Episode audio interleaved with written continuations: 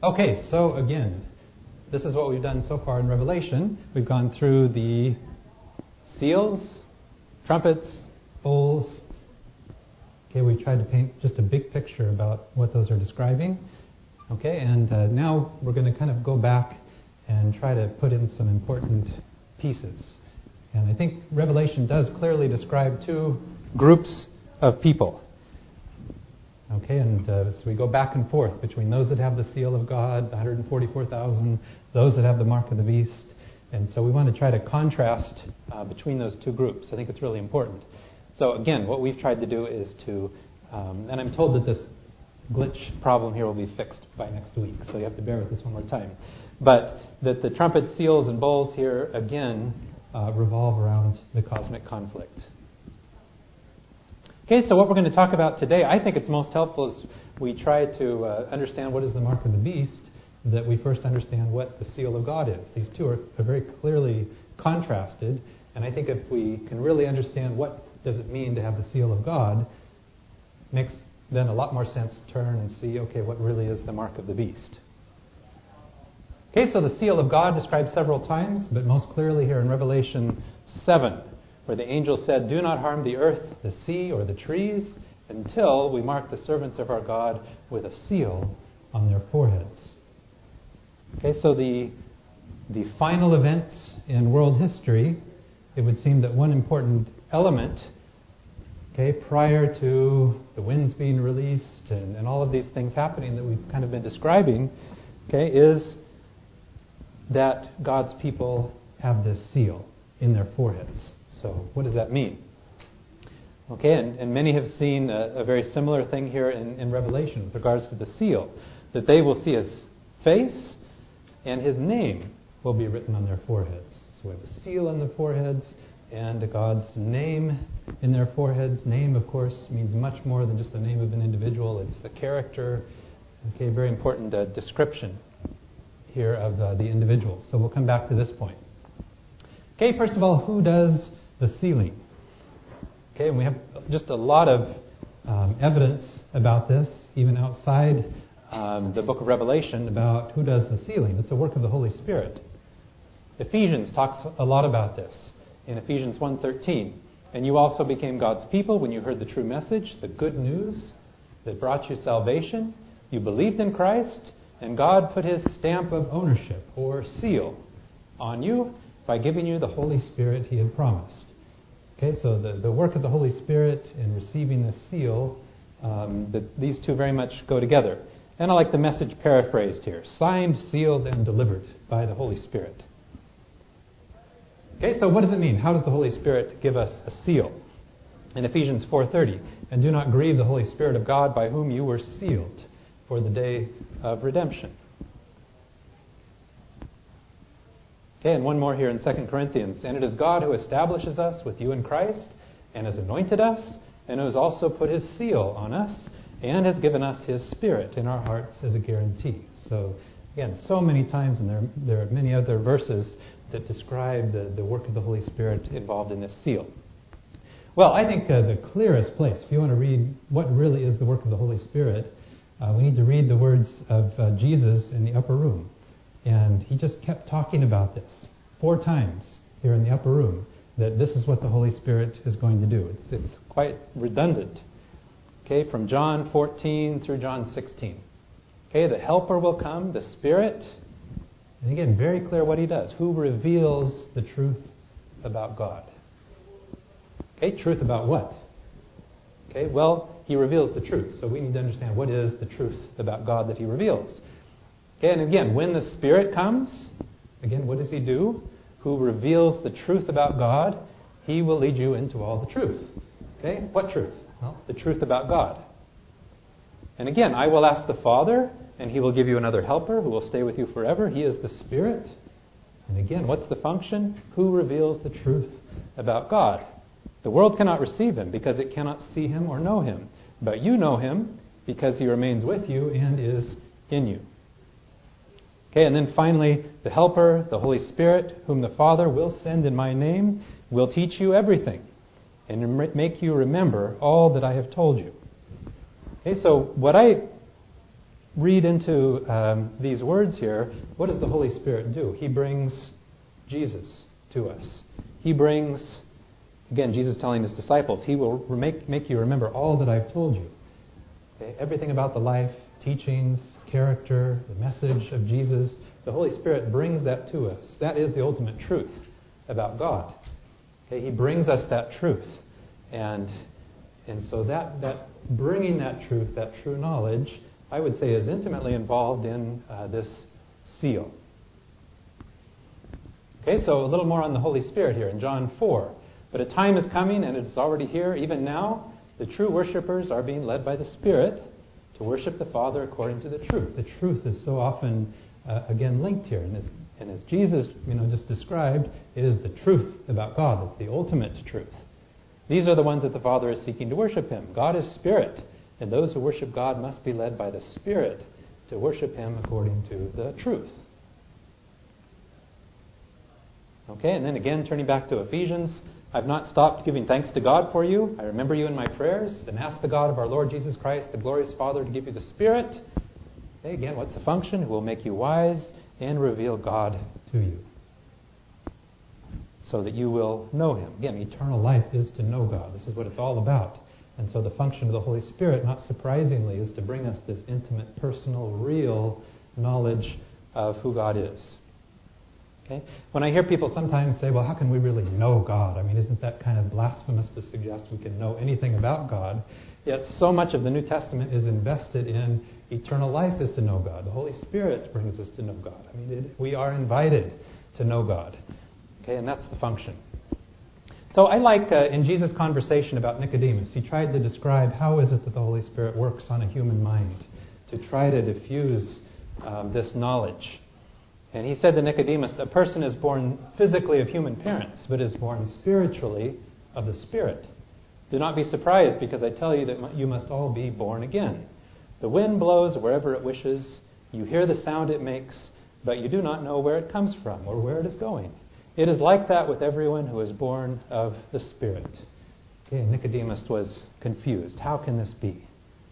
Okay, um, I think it's it's really helpful just to look back over your life and just to, to try to imagine the, the times and, and the way that God has tried to, to, uh, to lead us. Uh, just when I look at my own life, I just think about certain very important times where you know there was no force, coercion, or intimidation, but yet uh, it seemed like there was very much a direction that, that God chose, a, a, time when I was maybe willing to listen and revealed something that, that seemed to get me going in the right direction.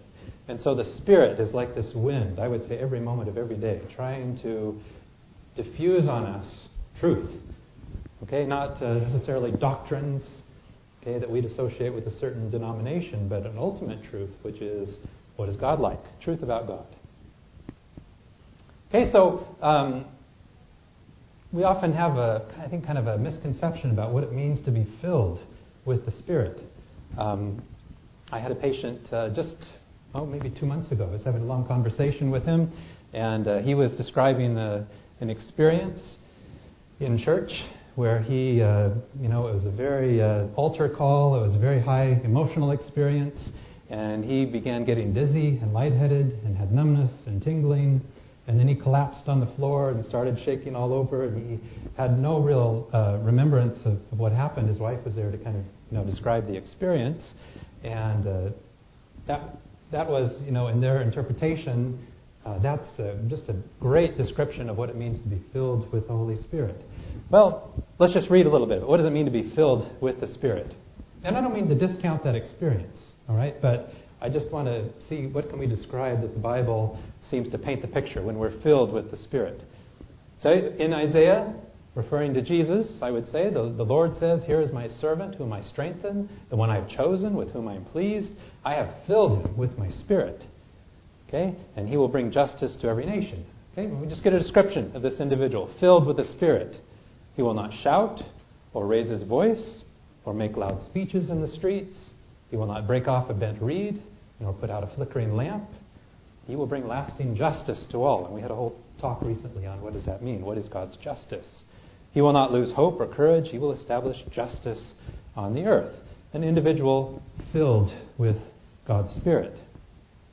And when, when Paul would describe what does it mean to be filled with the Spirit, notice the Spirit produces love, joy, peace, patience, kindness, goodness, faithfulness, humility, and the last one here is self control, self mastery.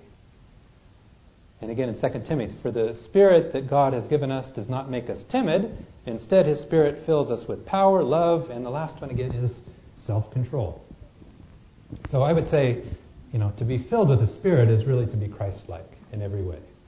Christ like in His humility. I mean, everything about Jesus. That's what it looks like to be filled with the Spirit. It's uh, not an out of control experience where we don't know what our mind is doing. We are in more control I would say, than at any other experience we have in our life. Okay, and, uh, and for those of you that are Seventh day Adventists here, uh, this is Ellen White's words on the seal. It is not any seal or mark that can be seen, but a settling into the truth. And again, I would say specifically settling into the truth about God, both intellectually and spiritually, so that they cannot be moved. And it would make sense that if the winds are let loose and if there are chaotic events in the end of world history, that God would want his people so settled into the truth that they cannot be moved. I would say to, to go through a Job like experience, okay, where everyone seems against you and even God seems to have turned against you. And yet, Job was able to remain faithful to the end. And God, in the end, finally says, Job, you said of me what is right. Okay, so uh, people really need to be settled into the truth. So, uh, what can we say about the individuals who do have this seal in Revelation? Okay, I would say that the central thing that they are described as, as is that they follow the Lamb. Okay, so the Lamb, who is the center of the throne, remember we talked about the significance of that, will be their shepherd. They won the victory over him by the blood of the Lamb and by the truth which they proclaimed. And notice, they are Christ like, and they were willing to give up their lives and die. Okay, that is agape love, self sacrificial, where you're willing to give at cost to yourself for others, willing to give up their lives and die. Again, they follow the Lamb wherever he goes. The significance of that. Who is their God? It is the God that Jesus, God who Jesus revealed him to be. They follow the Lamb wherever he goes. They've never been known to tell lies, they're blameless. Okay, and ultimately these people experience a wedding. The wedding of the Lamb and his bride. Uh, she's been given clean, shining linen to wear. The linen is the good deeds of God's people. And uh, again, I'm not describing a, a perfection uh, theology here, but I think it's just a natural process. Remember the verse, by beholding, we become changed. It's unavoidable. I think that as you really come to know God, see what He's like, enter into that experience more fully, um, you, you can't help but becoming changed by the person you're looking at. And I think that's what's being described here. So finally, uh, this is one of my favorite verses in Revelation, Revelation 22, that in the end, the throne of God and of the Lamb will be in the city, and his servants will worship him. They will see his face. I mean, what an incredible thing. They will see his face. Okay, what's the result? And his name, his character will be written on their foreheads. So, having said that all about the seal, now what can we say about the mark of the beast? If it's true that by beholding we become changed, by beholding God, um, and, and here we could, we could get a lot into this. I'm just going to make the claim now and say that there's biblical evidence for it that if we are beholding a false God, then by beholding that we become changed. So, whatever we behold, uh, it has an important part in changing us. So, I would say that. Uh, by beholding the wrong God, we become changed into that image as well. And I like the words here of Tozer, who said, What comes into our minds when we think about God is the most important thing about us. Okay, what comes into our minds when we think about God? That's so important because, again, we do naturally tend to become like the God we love, worship, and admire. So I will just say that, um, and then we'll come back and talk about this, that if the mark of the beast is the polar opposite of the seal of God, then the mark of the beast would be to be so settled into the lies about God, into the false picture about God, into the distortions about God, that we cannot be moved. And I would equate this really with the sin of the Holy Spirit. The Holy Spirit brings the seal of God. Okay, so to completely reject the work of the Holy Spirit is kind of the polar opposite. And so um, here, let's talk a little bit about the sin of the Holy Spirit, because I think we're talking about the same thing as receiving the mark of the beast. Okay, and, here we turn back to the Gospels. Okay, this incredible story here with Jesus, where some people brought to Jesus a man who was blind and could not talk because he had a demon. And Jesus healed the man so that he was able to talk and see. The crowds were all amazed at what Jesus had done. Could he be the son of David? They asked. When the Pharisees heard this, they replied, He drives out demons only because their ruler, Beelzebul, gives him power to do so. In other words, it's demonic. Jesus knew what they were thinking, and so he said to them, Any country that divides itself into groups which fight each other will not last very long. And any town or family that divides itself into groups which fight each other will fall apart. So if one group is fighting another in Satan's kingdom, this means that it is already divided into groups and will soon fall apart. You say that I drive out demons because Beelzebul gives me the power to do so. Well, then, who gives your followers the power to drive them out? It's a good question. What your own followers do proves that you are wrong. No, it is not Beelzebul, but God's Spirit, who gives me the power to drive out demons, which proves that the kingdom of God has already come upon you. No one can break into a strong man's house and take away his belongings unless he first ties up the strong man. Then he can plunder his house. Anyone who is not for me is really against me. Anyone who does not help me gather is really scattering. For this reason, I tell you, people can be forgiven any sin and any evil thing they say. But whoever says evil things against the Holy Spirit will not be forgiven. Anyone who says something against the Son of Man can be forgiven. But whoever says something against the Holy Spirit will not be forgiven now or ever. Okay, and these were terrifying words for me. I remember as a child thinking, okay, don't have a bad thought against the Holy Spirit. Don't have a bad thought against the Holy Spirit, um, because you know that can't be forgiven. No, what's being described here is what's the work of the Holy Spirit? It's to bring us the truth about God.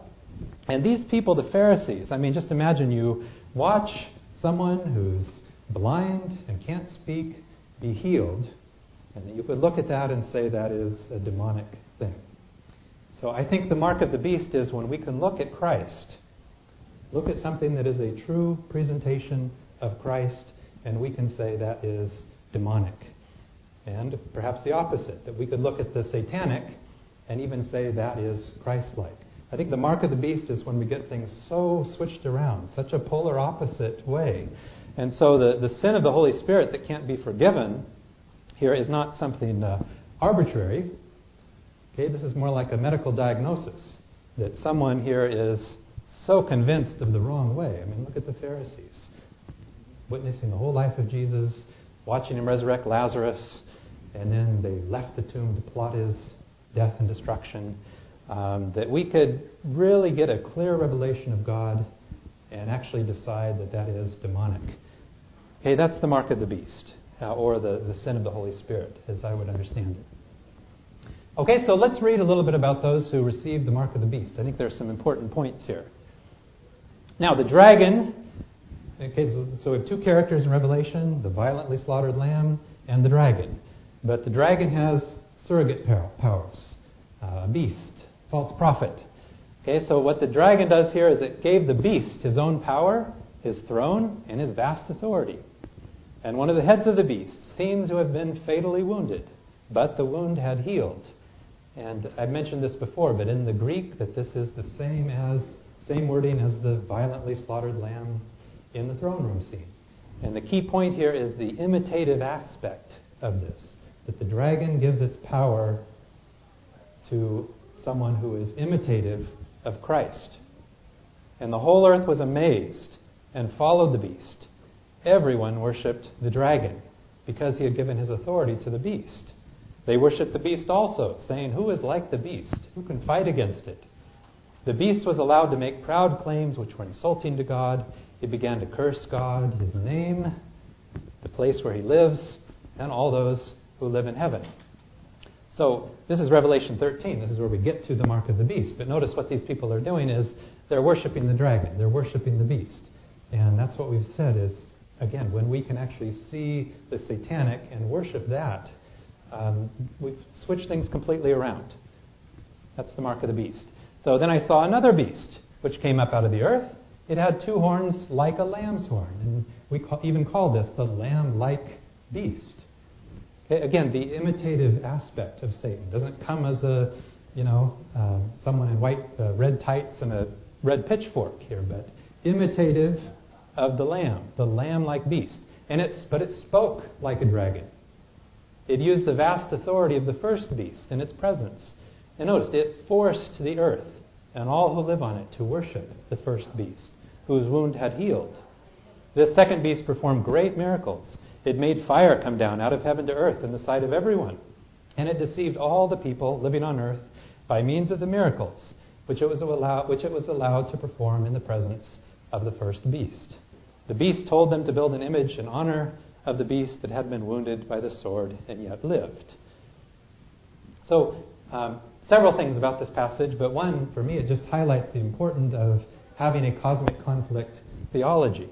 That we see, however, we view these uh, beasts, these surrogate powers, that the one behind it, the dragon behind it, is seeking to divert our worship away from the true God to something that is its polar opposite. Okay, and let's pick out a few important points here. One is it forced the earth and all who live on it to worship, which reminds me of Nebuchadnezzar here in his uh, golden image. Remember, the command was down on your knees. And if I were just making a short list of things that would distinguish God and his kingdom, his character, versus the adversary, his kingdom, his character, uh, one thing on that list would be uh, coercion. Um, I don't believe God forces us down on your knees. Okay, this is what we see here in uh, paganism, and this is what we see here in the beast forcing worship.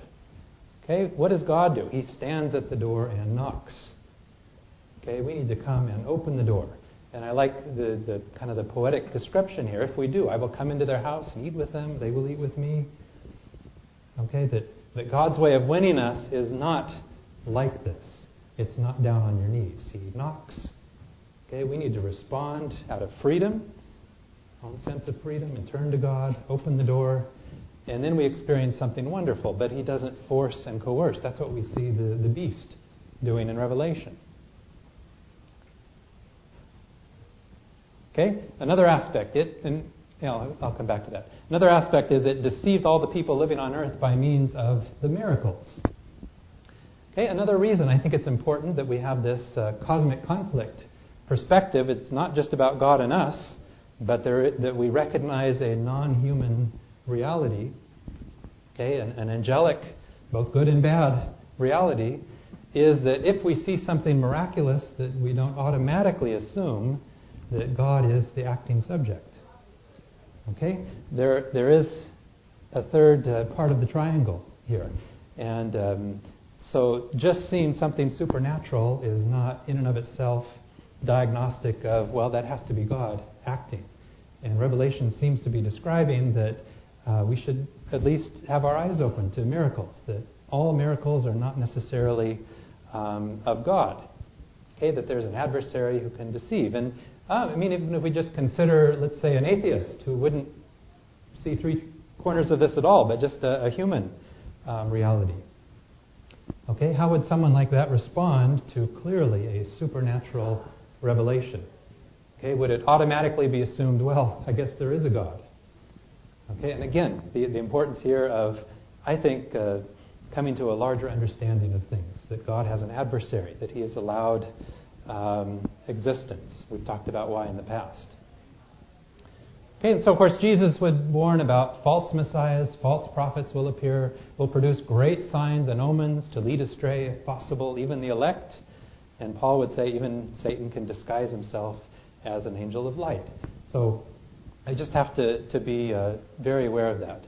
And uh, I find this uh, verse in Deuteronomy quite interesting, all the way back in the books of Moses, that uh, we have here that suppose there are prophets among you, or those who dream dreams about the future and they promise you signs or miracles.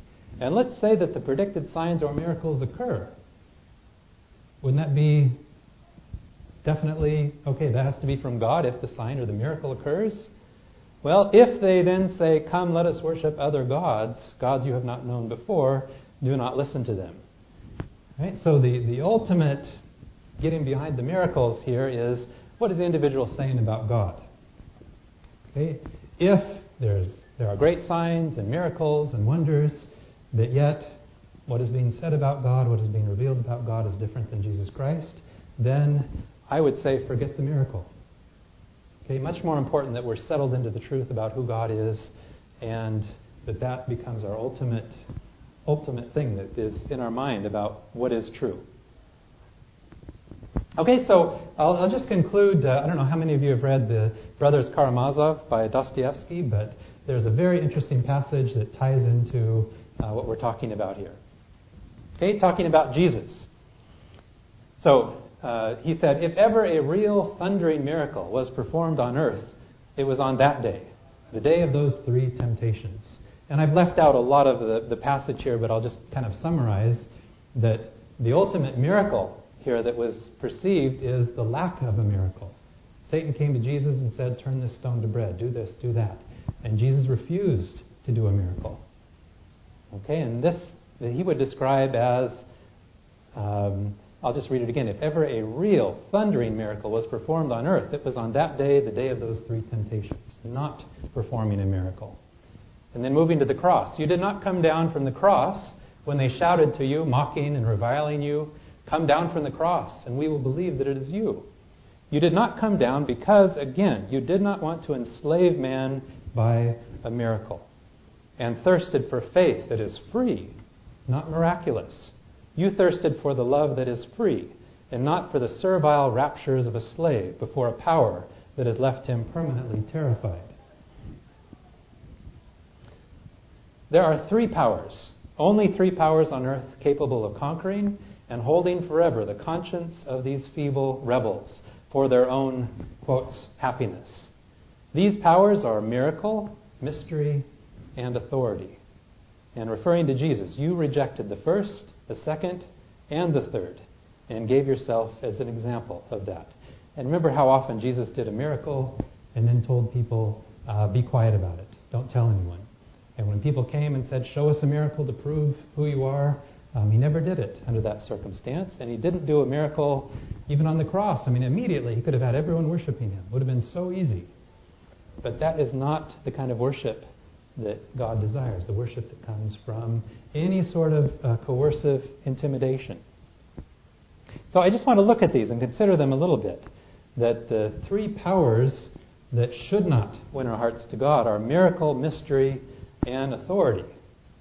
And miracle, I would kind of tie in with that coercion. Now, Jesus did miracles, okay, but did he do it to in any way coerce or intimidate people into the kingdom? Mystery, which I would associate with secrets, lies, deception, and authority, which uh, uh, Dostoevsky is, is describing as based on power and fear.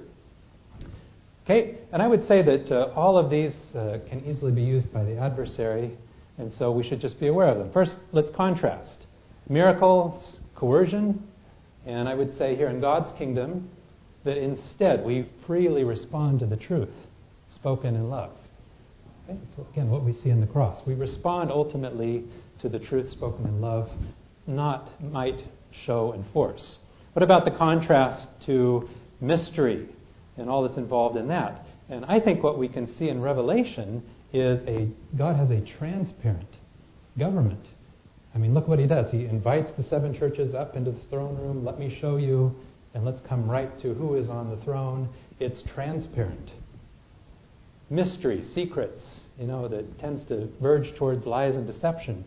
Um, you know, the devil doesn't have the truth, so he can't be transparent. Needs to rely on mystery and deception. What about authority? Um, well, I think what's being described in Revelation is authority that is based on power, fear, and intimidation. Okay, what is God's authority? And I would say God's authority ultimately springs from loving admiration. Um, I can't remember the last time I told this story, so you might have all heard this, but uh, uh, maybe I told it recently. I can't remember. But after a Bible study not too long ago, a few years ago, my phone rang, and I looked down, and there on the phone it said Jesus. And I watched it ring two or three times, um, and I was just uh, almost speechless. I couldn't even answer. I'm just looking, Jesus. I had to spell it and think about it, and then finally I thought, okay, well, I better answer. You know, after Bible study, I'm thinking, okay, maybe I really said something wrong. I don't know. But I answered it, and it was a, a gardener out here. His name was Jesus, and I put his number in. And um, anyway, so I had kind of a shock experience there. Um, why doesn't God do that more often? Don't we want God to? Why doesn't He more directly tell us, I want you to do this residency program? Uh, I want you to go here. Uh, we have an issue in our life, and we can just ask Him, and He tells us. Okay, I think that uh, a part of, uh, and God has done that. So we need to recognize that God has met people that way. Um, but I think what really settles us into God, what really makes us firmly uh, united to Him, is when we come to Him freely and with no coercion or intimidation. And I don't see God using those methods very often. Maybe to reach uh, uh, sometimes hardened people, uh, like in the Old Testament. Okay, but His methods of winning us are different. And this is one of my favorite quotes um, here that omnipotence is not to be understood as the power of unlimited coercion, but as the power of infinite persuasion, the invincible power of self negating, self sacrificial love. So if we look at the cross, um, we see that God's authority is ultimately demonstrated on the cross. Okay, it's easy to give our allegiance to God when we see how low He was willing to go. Okay, He didn't coerce our worship. Okay, the come, coming and dying. Okay, we freely give that to Him. No mystery here, right? I mean, God is just laid bare, naked, finally in a tomb. No mystery about that. We want to know what God is like uh, we see very clearly on the cross. Okay, and again, Jesus did no miracles on the cross. Okay, this is who I am. Do you like that kind of a kingdom of someone who dies and forgives his enemies and tells the thief on, his, on the cross that you'll be in my kingdom? Okay, that's that's the kind of kingdom that God is trying to usher us into. Okay, so again, next time we'll talk about the three angels' message. Okay, let's pray. Dear Father, there's much to admire about your kingdom and uh, the way that you try to win us to your kingdom. Uh, thank you that your Holy Spirit is intensely working on the minds of each one of us uh, to bring us more fully to see who you are.